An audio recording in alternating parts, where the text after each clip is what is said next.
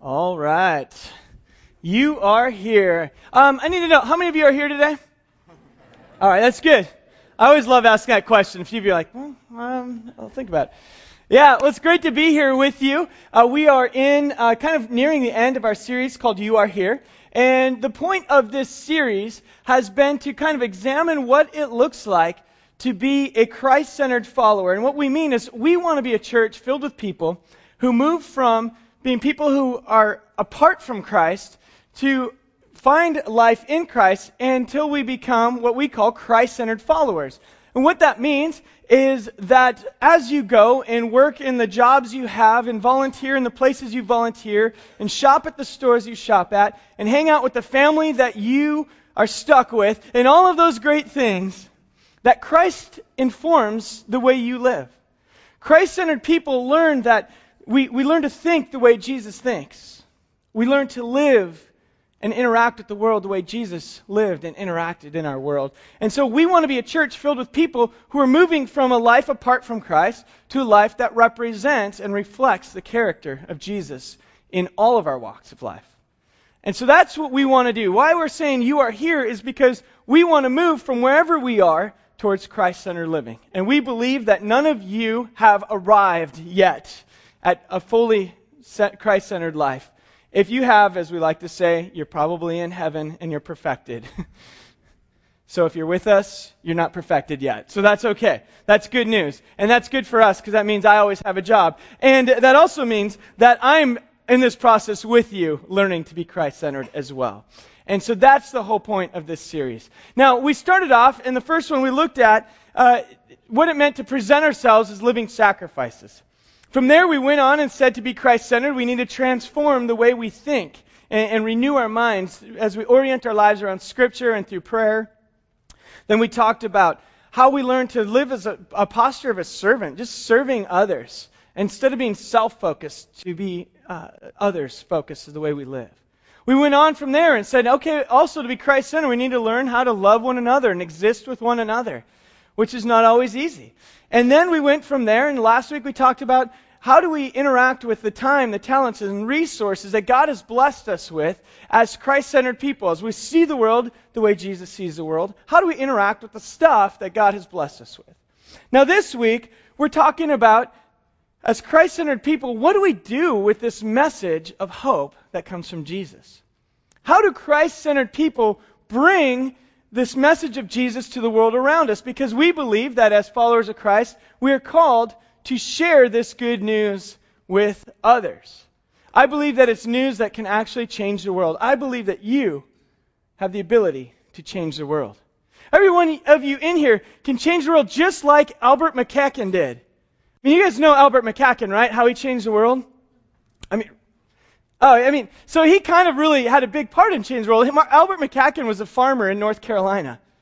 And, and one day, one of the guys, uh, one of the kids of the farmer, he was actually kicked out of his youth group and said, You're way too worldly. So this kid that was, uh, Albert was a farmhand on this farm, and, and the son of the farmer was said, Hey, you're way too worldly. You can't even go to church anymore. The church doesn't want you. And Albert saw potential in this kid and said, You know, I got, you just need to, I, I, think that if you really understood the message of Jesus, you could find hope. So Albert took this, this uh, kid, the son of the farmer, and they went to a, a revival that night. You know, kind of a good old fashioned revival.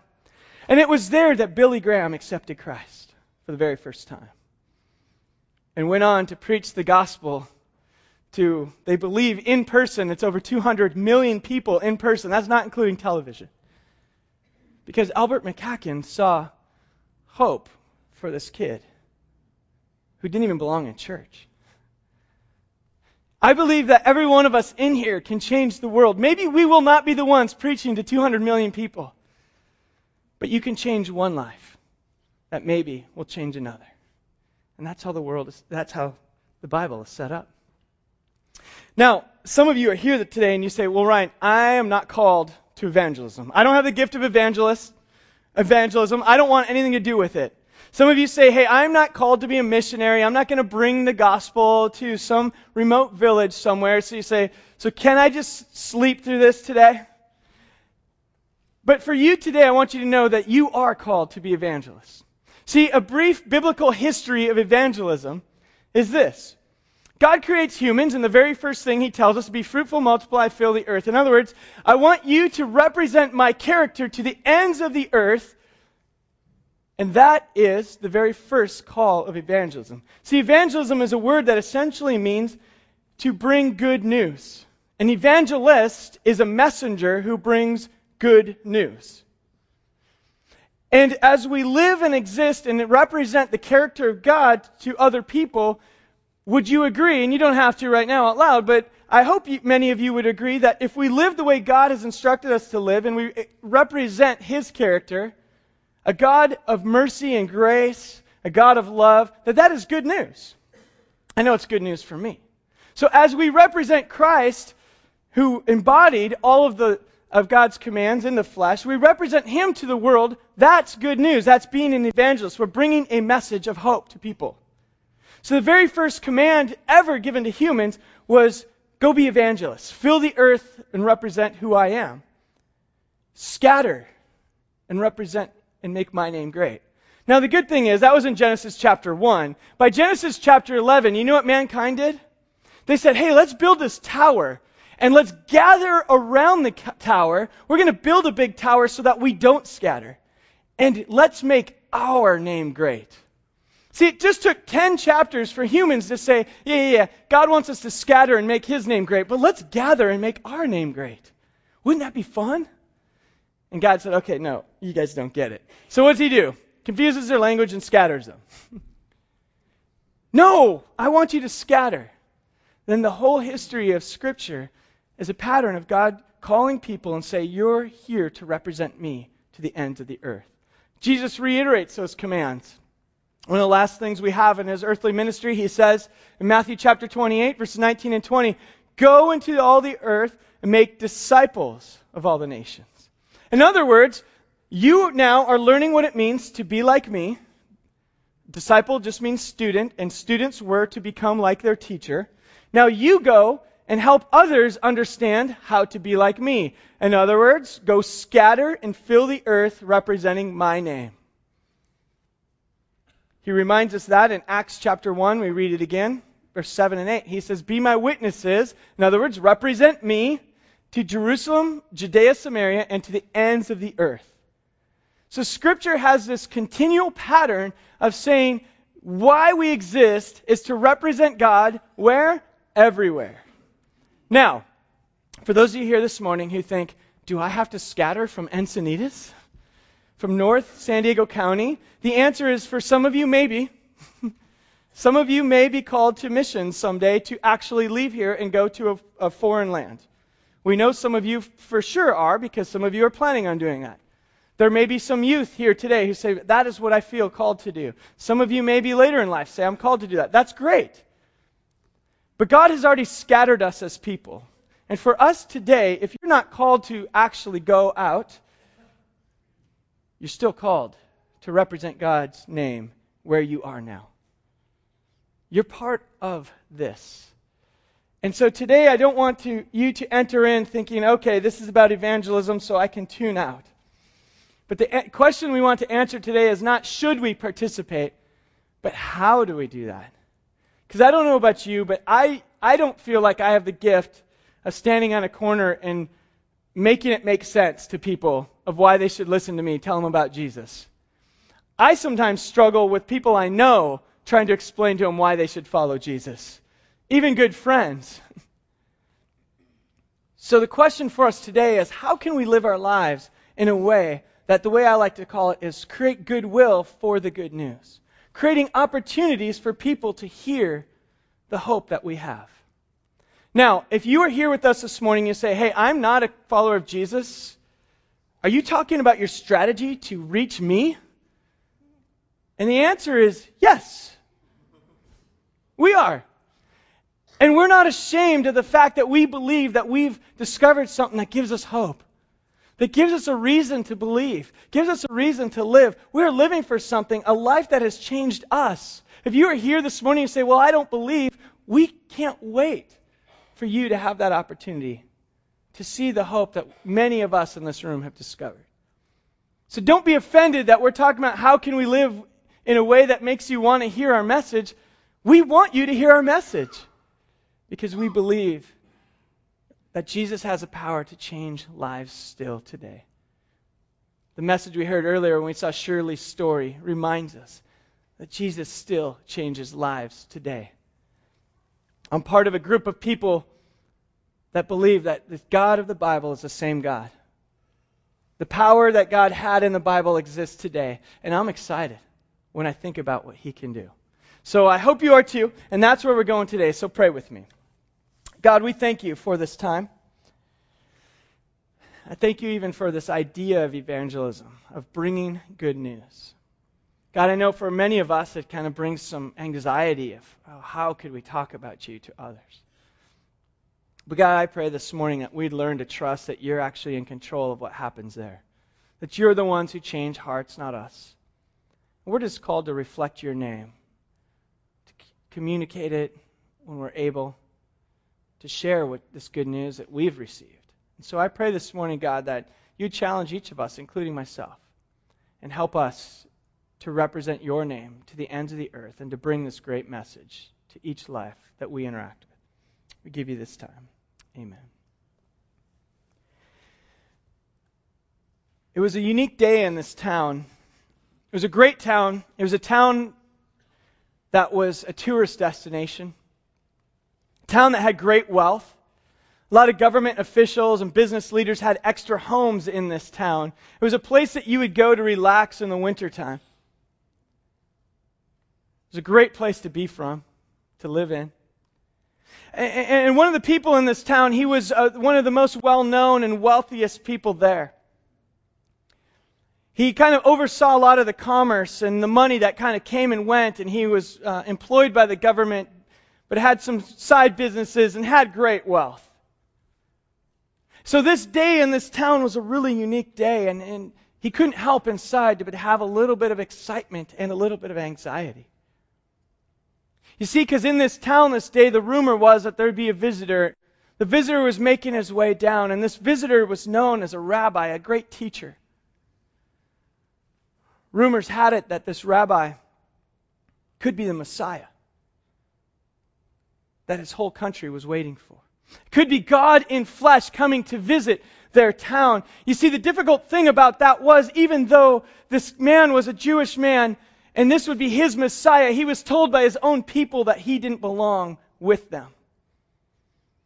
That his very occupation made him unclean and he was not accepted even in the local synagogues. He was told that he wasn't one of them anymore.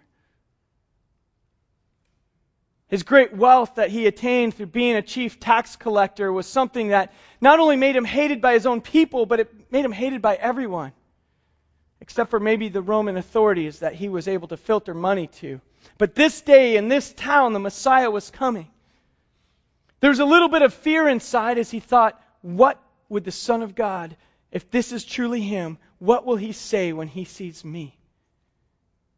A tax collector. Will he condemn me to death here on the spot? And so there was fear about what would happen. Will he incite the crowds, and will the crowds turn against me and all the other Roman officials in this town? Is this the end?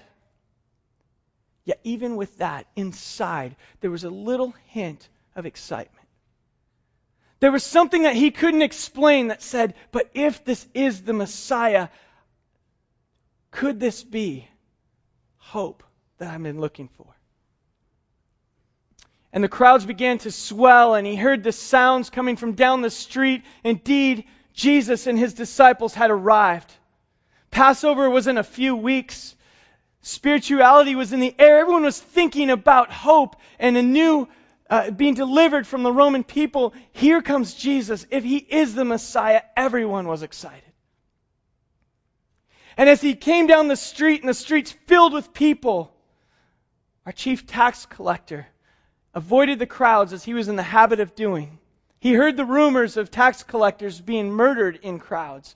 They were being killed by people, by this group that later became known as the Zealots. In fact, one of Jesus' own disciples was part of this group of people that were known to kill government officials from time to time. So he avoided the crowds. But he had to see. He wanted to get a glimpse of this possible Messiah. He climbs up a tree to get a better look down the road. And he sees off in the distance, here comes the rabbi. He looks like a normal person, but something about him seemed different. Seemed different that day. And as Zacchaeus saw him, he couldn't help but to think, what, what will this guy think of me? I mean, my name, Zacchaeus, means one who is clean, yet he and all of his people and my, the people around me tell me I'm unclean. This doesn't make sense, but here comes the Messiah. And Zacchaeus has one of those awkward moments. You know when you catch eyes with someone across the room? You're looking at them, you kind of want to check them out, and they look up and see you, and they know you were looking at them. So you quickly look away, hoping they didn't notice. He has one of those moments and thinks, ah, oh, hopefully Jesus didn't notice me staring at him. And he kind of looks away and pretends that nothing's happening until he hears it. He hears his name Zacchaeus. In this moment, his name the irony of his name couldn't have been stronger. Zacchaeus, one who is clean, uttered from the words of the Messiah. Yet I'm Zacchaeus, one who is unclean, one who's a tax collector. I've cheated people out of their money. And the Messiah says, Zacchaeus, one who is clean. Come down. When he first hears his name, he tries to ignore it, but the second time he looks and Jesus is staring right at him. Zacchaeus, come down. Come here. I'm coming to your house. I'm going to be your guest today. One who is unclean, you get to host the Son of God, the Savior of the world. Zacchaeus jumped out of his tree. He runs up to him. At this point, he can't even explain what he feels inside. He can't explain what's going on. Something just came alive in him. All of his thoughts about who he is are now erased in the face of the Son of God staring at him face to face. For the first time in a very long time, he feels like he can be accepted for the first time in a very long time, he feels like there's hope. Oh, the crowds, they didn't feel the same. The crowd started grumbling and saying, Are you kidding me? Jesus, he says he's the Messiah, and he's going to go and be a guest of a sinner? He's going to go hang out in a house. I mean, that's a high honor he's given to this guy. This guy is a swindler. He's a sinner. Are you kidding me? He's going to go hang out with him. Maybe this isn't the Messiah we want. Meantime, Zacchaeus is saying, Everything that I have ever stolen from anyone, I will repay. I want to change. And Jesus looks at him and says, Zacchaeus, one who is clean, today salvation has come to your house. Today salvation is here with you. Zacchaeus, I don't care about your past. It's over. You're accepted. And then he utters this so the crowds can hear. For the Son of Man, which was a term that meant Messiah, has come to seek and save that which is lost. The Messiah didn't come to hang out with the religious elite and make them feel better about who they were. He came to seek and save that which was lost. The story in Luke chapter 19, the story of a life that is radically transformed. Every time I hear it, I can't think, I can't help but to think, isn't that great? Look at this amazing thing that Jesus did here. How can we be like that? And I think we now, if we're called to be like Jesus, who are the Zacchaeuses in our lives? Who are the people who are walking around and we say, unclean, unclean, sinner, not deserving, not worthy of God's love? Who are those people? Who are the Zacchaeuses that we can be Jesus to? Because we've all been Zacchaeus. In fact, some of us feel like Zacchaeus quite often, don't we? it's so great to hear our Savior utter to us, One who is clean in me. You're forgiven. So, how can we interact with the Zacchaeuses in our world? Today, we're going to look in Romans chapter 12, and I invite you to open up there. We've been going through the study in Romans chapter 12. And today, as we look at just a few short verses here, beginning in verse 14, I, I, I want to propose a few ideas. These are ideas of the types of ways that we can interact with the Zacchaeuses in our world. The way that Jesus did. You see, because Jesus there, Zacchaeus' life wasn't transformed because Jesus had a great sermon. Do you notice that? What did Jesus say? He said, Hey, Zacchaeus, I'm coming to your house today. Now that's a great evangelistic message, isn't it? I think I could say that. So today, what do we learn from the life of Jesus that will help us with the Zacchaeuses in our world? Pick it up in Romans chapter 12, and we're going to pick it up in verse 14. And you're going to have to bear with me because we're going to read these verses and you say, This doesn't fit. What do you mean? But look at these. He says this Bless those who persecute you, bless and do not curse. Rejoice with those who rejoice, and weep with those who weep. See, the first idea that I think we find in this passage, in Romans chapter 12, Paul has been giving us ideas of what it looks like to be a Christ centered follower of Jesus. And he just got through this passage of how we should interact with other Christians, and now he turns the attention to those who maybe do not follow and have the same beliefs. And the first things he says is, Bless those who persecute, Weep with those who weep and rejoice with those who rejoice.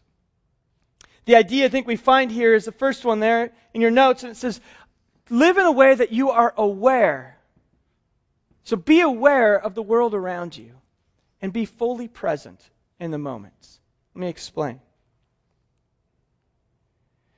Be aware of those around you. Understand what's going on in their lives. One thing I love about Shirley's story that we read, we heard earlier today, was she wasn't looking for Jesus. She was going through some pretty tough times and faced a series of tragedies in her life, and she was just looking for something. And she got on the phone with someone she didn't mean to get on the phone with, and that person said, Hey, it sounds like you could use someone just to hang out with. Why don't you come and sit with me at church? And, and then he said, Hey, you have a couple kids in junior high and high school. Why don't you come and hang out with us at the beach with some other junior highers and high schoolers? She wasn't looking for Jesus. She was looking for someone who could weep with those who weep. Who said, Right now, it sounds like what you need is someone just to be with you. I'll be with you. Wow, isn't that a great lesson in evangelism? See, we think we need to be Billy Graham, but sometimes we need to be someone on the phone who says, Hey, why don't you come and sit with me? You look like you need someone to sit with. It says, rejoice with those who rejoice. Do you celebrate the victories in other people's lives around you? You know, we live in a world with social media where people love themselves. and, and, and, we can't help it. It's the world we're in, right? But let's admit, how many of us, you don't have to raise your hands, but, you know, we kind of like when we have a lot of likes on a picture. We kind of like when it's our birthday and we get 45 people we haven't seen in 20 years say happy birthday, right? We love that. You post a cool Instagram photo and you get a bunch of likes. You're like, yeah. We have a world where we like to be noticed and be liked. It's just the world we're in. And those of you who aren't smiling, come on, confess. oh, I don't do Facebook and Instagram, but I have 500 connections on LinkedIn. Yeah. We all have it. you know what? The people in your world love themselves too. One of the great ways that you can be present in the world is to acknowledge, hey, you had a kid? Congratulations. You got a promotion? Great. Rejoice with those who rejoice. Do you know how much credibility that gives you with other people when you care about what they care about? Don't be disingenuous about it, though. Don't be like, oh, great, nice promotion. yeah. But if you genuinely care about people, rejoice with them. Even if it's something you want but you didn't get, you can still rejoice with them. It tells them, hey, I am present and aware of your world. And I know for you that matters. So for me, that matters. Great job. Congratulations. When I used to work in management for Starbucks, one of the things that we always told our hourly partners was be aware of what happens with your customers and ask them the next day, Oh, yesterday you said you're going to your kid's baseball game. Did he win? You know why we did that? So they would come back and buy coffee with, from us tomorrow and the next day. We wanted their money. Guess what they did when we asked them? They came back the next day. They'd bring their kid and say, Here's my kid who won. I'm going to buy him a hot chocolate. Sweet, another dollar fifty. People care when you care about them. You see, but we're not, we don't want their money. We don't want something that doesn't matter. We want them to know the Savior of the world. Care about them. Rejoice with people who rejoice. Weep when they weep. Sometimes people just need you to be there with them. Be aware. I've been love that bless those who persecute you. Um, earlier this year, I was uh, I'm coaching baseball, and and our team's doing pretty well. And so at first it's fine, but then when you keep winning, the other teams start hating you. Um, and so it's a it's a nice position to be in to be hated. And so, but but literally, there was this other coach who who was a good team, and, and we were beating them quite handily, and he just start, he was just complaining the whole game to the umps, and then he turned it and started yelling at me. And I'm not sure why, but really started yelling at me like I was the problem. And my team was mean, and, and all we care about is, you know, beating him. And I thought, no, I don't, but now I do. Um, but it, said all these things. at the moment, I had a great, a really great dialogue. I had great things to say to him. It would have been wonderful. And at the time, I just looked and went, oh, you know, fine, and, and just stayed there and, and, didn't say anything. And then, you know, next inning went back out and, and acted as if it didn't happen. And after the game, shook hands. And the nice thing was, is, is later that day, we ran into each other, and he came up to me and said, "Hey, I, I'm, I need to apologize. I'm so sorry. It was just the heat of the moment." You see, at the time, I had great things to say to him, but I was thinking, I know what competition does too. And I know that there's times I say things I don't mean to say, but I'm just getting excited. But it, when we're living aware and thinking, I don't think this is who he really is. I'm aware right now of the situation. I want to be present in his life. I didn't turn around and say, Bless you for persecuting me. I will, I love you. But just by ignoring him and not feeding it and giving him an opportunity to later, let's make it right. And he said, I hope you won't hold this against me. I said, Of course not. Of course not. When we live aware, we can also even understand when someone persecutes us, so so called persecutes us. When we can aware, be aware and say, What is the real issue here? It opens up doors to be heard. As we continue on in Romans chapter 12, Pick it up in verse 16. It says this Be of the same mind towards one another. Do not be haughty in mind, which means be, don't be prideful. But associate with the lowly. Do not be wise in your own estimation. I love that one. Never pay back evil to anyone. Respect what is right in the sight of all men. If it is possible, so far as it depends on you, be at peace with all people. Those are great instructions right there. Second point there, I'd say when we want to create opportunities to be heard with the good news, I would say remember whose opinion matters. How much of our life do we live worrying about making sure people think more highly of us than they should? Do you know when I hear someone say, like, oh, all you care about is winning, the first thing in my mind is, well, well you don't understand me. And all of a sudden I want to go and give him all the reasons why he should think more highly of me. And I forget that in the end, it's God's, I need to live before the Lord, and His opinion, unless I'm being a jerk, His opinion doesn't matter. But if I'm doing what's right, now if I'm being a jerk, then it, I need to change my behavior. That's a different story. But that's why Paul says, as far as it depends on you, be at peace with all men. In other words, as much as you can do about it, the way you live and interact, be at peace. If people choose to interact with you with hatred and they uh, undeserved, you can't change that. But also, don't go fighting battles that don't matter. Sometimes we fight for our own reputation so much that we lose sight on what really matters. I think in Proverbs chapter 16, verse 7, I love the instruction here, or the, the wisdom. He says, If a man's ways please the Lord, it causes even his enemies to live at peace with him. You know, when we live for the Lord and we try to do what's right, even those who have a problem with you eventually come back and live at peace. In, in general. Not always, but usually. See, when we start living, say, God, I want to live to please you. I want to live the way you've instructed. I'm not going to worry about all these other opinions. It gives us an opportunity for credibility. Now, let me share a little superficial example from my own life where I failed with this in, in another way, thinking more highly of myself than I ought to. And, and it's one where I wasn't intentionally thinking this way, but it was all the way back when I was in seminary. So I just graduated from college, and now I'm in seminary working my grad de- degree. I even shared this story with some of you before. But in one of my theology classes, there was this classmate who was a peer about the same age.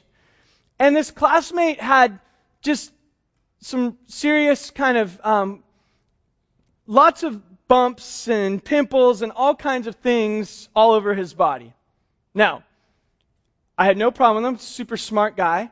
He dressed kind of awkward. He talked kind of awkward, but was brilliant.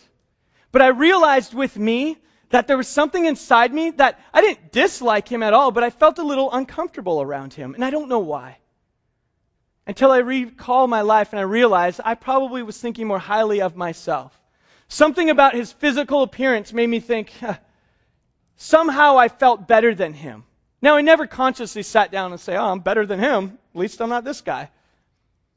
But one day, one of my other friends named Scott, who came into class, I used to play basketball with Scott. He was this tall, just athletic, cool, cool kid.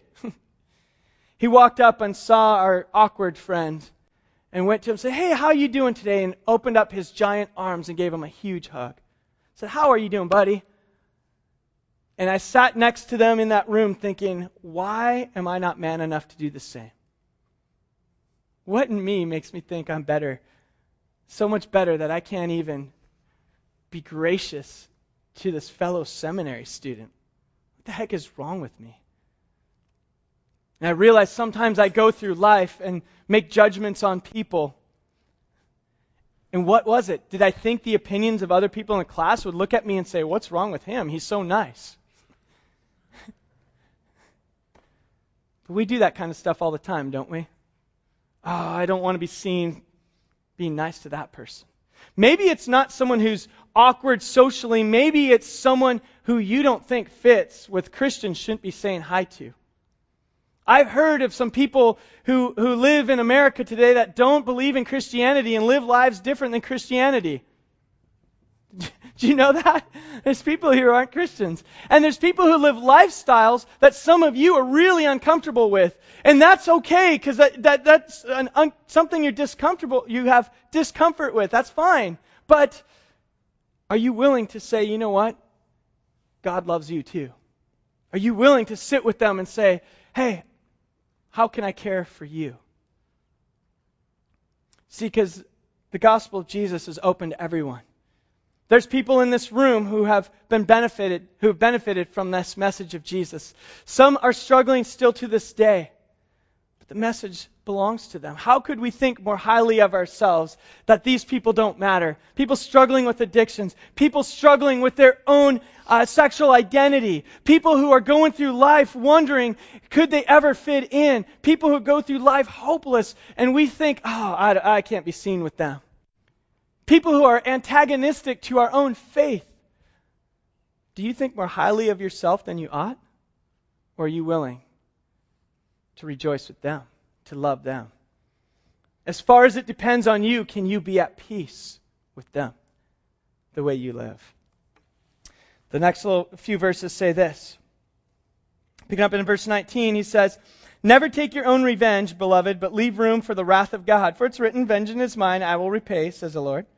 If your enemy is hungry, feed him. If he is thirsty, give him drink. For in doing so, you will heap burning coals on his head. Do not be overcome by evil, but overcome evil with good.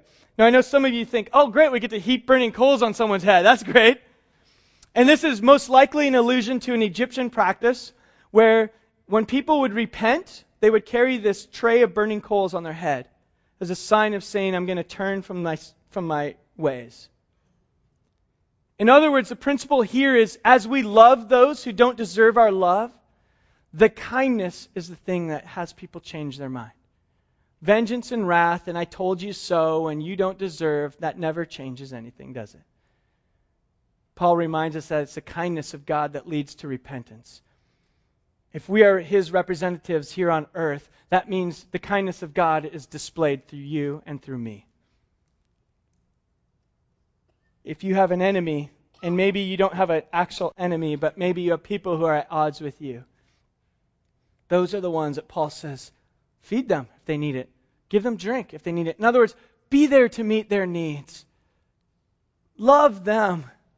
When he says, in doing so, you're going to heap coals on their head, he says, your acts of kindness are the very things that will help their hearts change.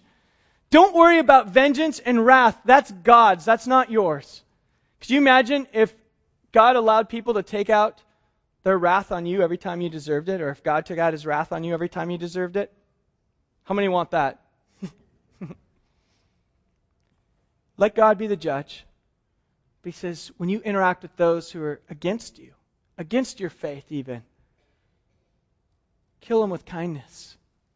Because it's the kindness of God that leads others to repentance, that leads us to repentance. As we close here today, I'm going to invite the band to make their way up. I want to ask you a few questions here. When you think of your life and the way you interact with others and the way you come and go throughout your days, do you think of yourself as an evangelist? Someone who's bringing the message of good news? Now, some of you actually do have the gift of evangelism. In other words, you're good at explaining that that Jesus Christ is the only hope for their lives, and you, you, some of you are amazing at this. In fact, in a couple weeks from now, beginning May 4th, we uh, are offering a three-week seminar on Sunday mornings at 9 o'clock called Conversing with Confidence. It's for any of us who say, hey, I could use a little help. Would I end up, okay, I can love people, I can be nice to people, but what happens when they say, okay, explain this Jesus to me, and then you go, uh, come to church Sunday. We're going to have a, a three weeks mini seminar to say, how do we converse with confidence? And even some of the tools that we can have to uh, answer certain questions. I invite you to look out for that beginning May 4th. But apart from that, you're called to be an evangelist. And there are times you need to talk about your faith. But think, let's first begin with how we live creates opportunities to share the hope that we have. Why is it that we sometimes don't do that? Why, what is it that keeps us from wanting people to know about Jesus? What are the things in our lives that keep hold us back? I know for me sometimes it's when I forget that actually God is sovereign, that He's actually in control. And somehow in my mind I play these games where I think that if I say something, it's I, I mean everything's just going to go wrong. or somehow I think in my mind, if so, I talk to someone about Jesus or share this with them, that somehow my reputation is going to be ruined, which is ridiculous, right? So sometimes I forget that God is actually in control. Sometimes I forget that God still has a power to change the world. Sometimes I think that God is just satisfied with me going throughout my days, content and happy to myself. Sometimes I forget that He's called me to bear His name to the ends of the earth.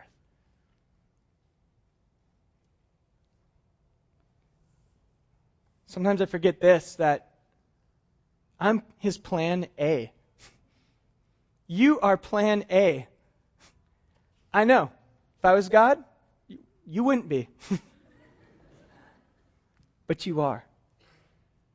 You are called, you're empowered, you're gifted, you're uniquely positioned exactly where you are in your life to change somebody's world. You are. And our God is able to join with us in that. And you know what? All of heaven rejoices over the Shirleys in the world whose life changes because of you. All of heaven rejoices. So today, as we end, here's what we're going to do. We're actually going to end with a song. It's a new song. And I'm going to ask you in just a moment after I pray to stand up. And this song is a proclamation that for me helps me remember that, wait a minute, this is the God who can change the world. And that's a God I believe in and want to follow. And so I'm going to ask you if you want to be a part of this and you say, Yes, God, I know this morning I want to that I'm called to be evangelist. I recognize my role. I recognize I'm going to mess it up, but I want to participate. I want you to stand with me as we pray. So stand up as I pray. And then we're going to proclaim this last song and the truth that we believe. God, we thank you for this morning. I thank you that you have the power to change the world. I thank you that you've called us to do that. I thank you uh, that you keep calling us even after we've messed that up many times. And I pray this morning, God, that you would receive our proclamation of who you are. We want to live like you are able to move through us. And so, God, we give you this time as we end and proclaim who you really are.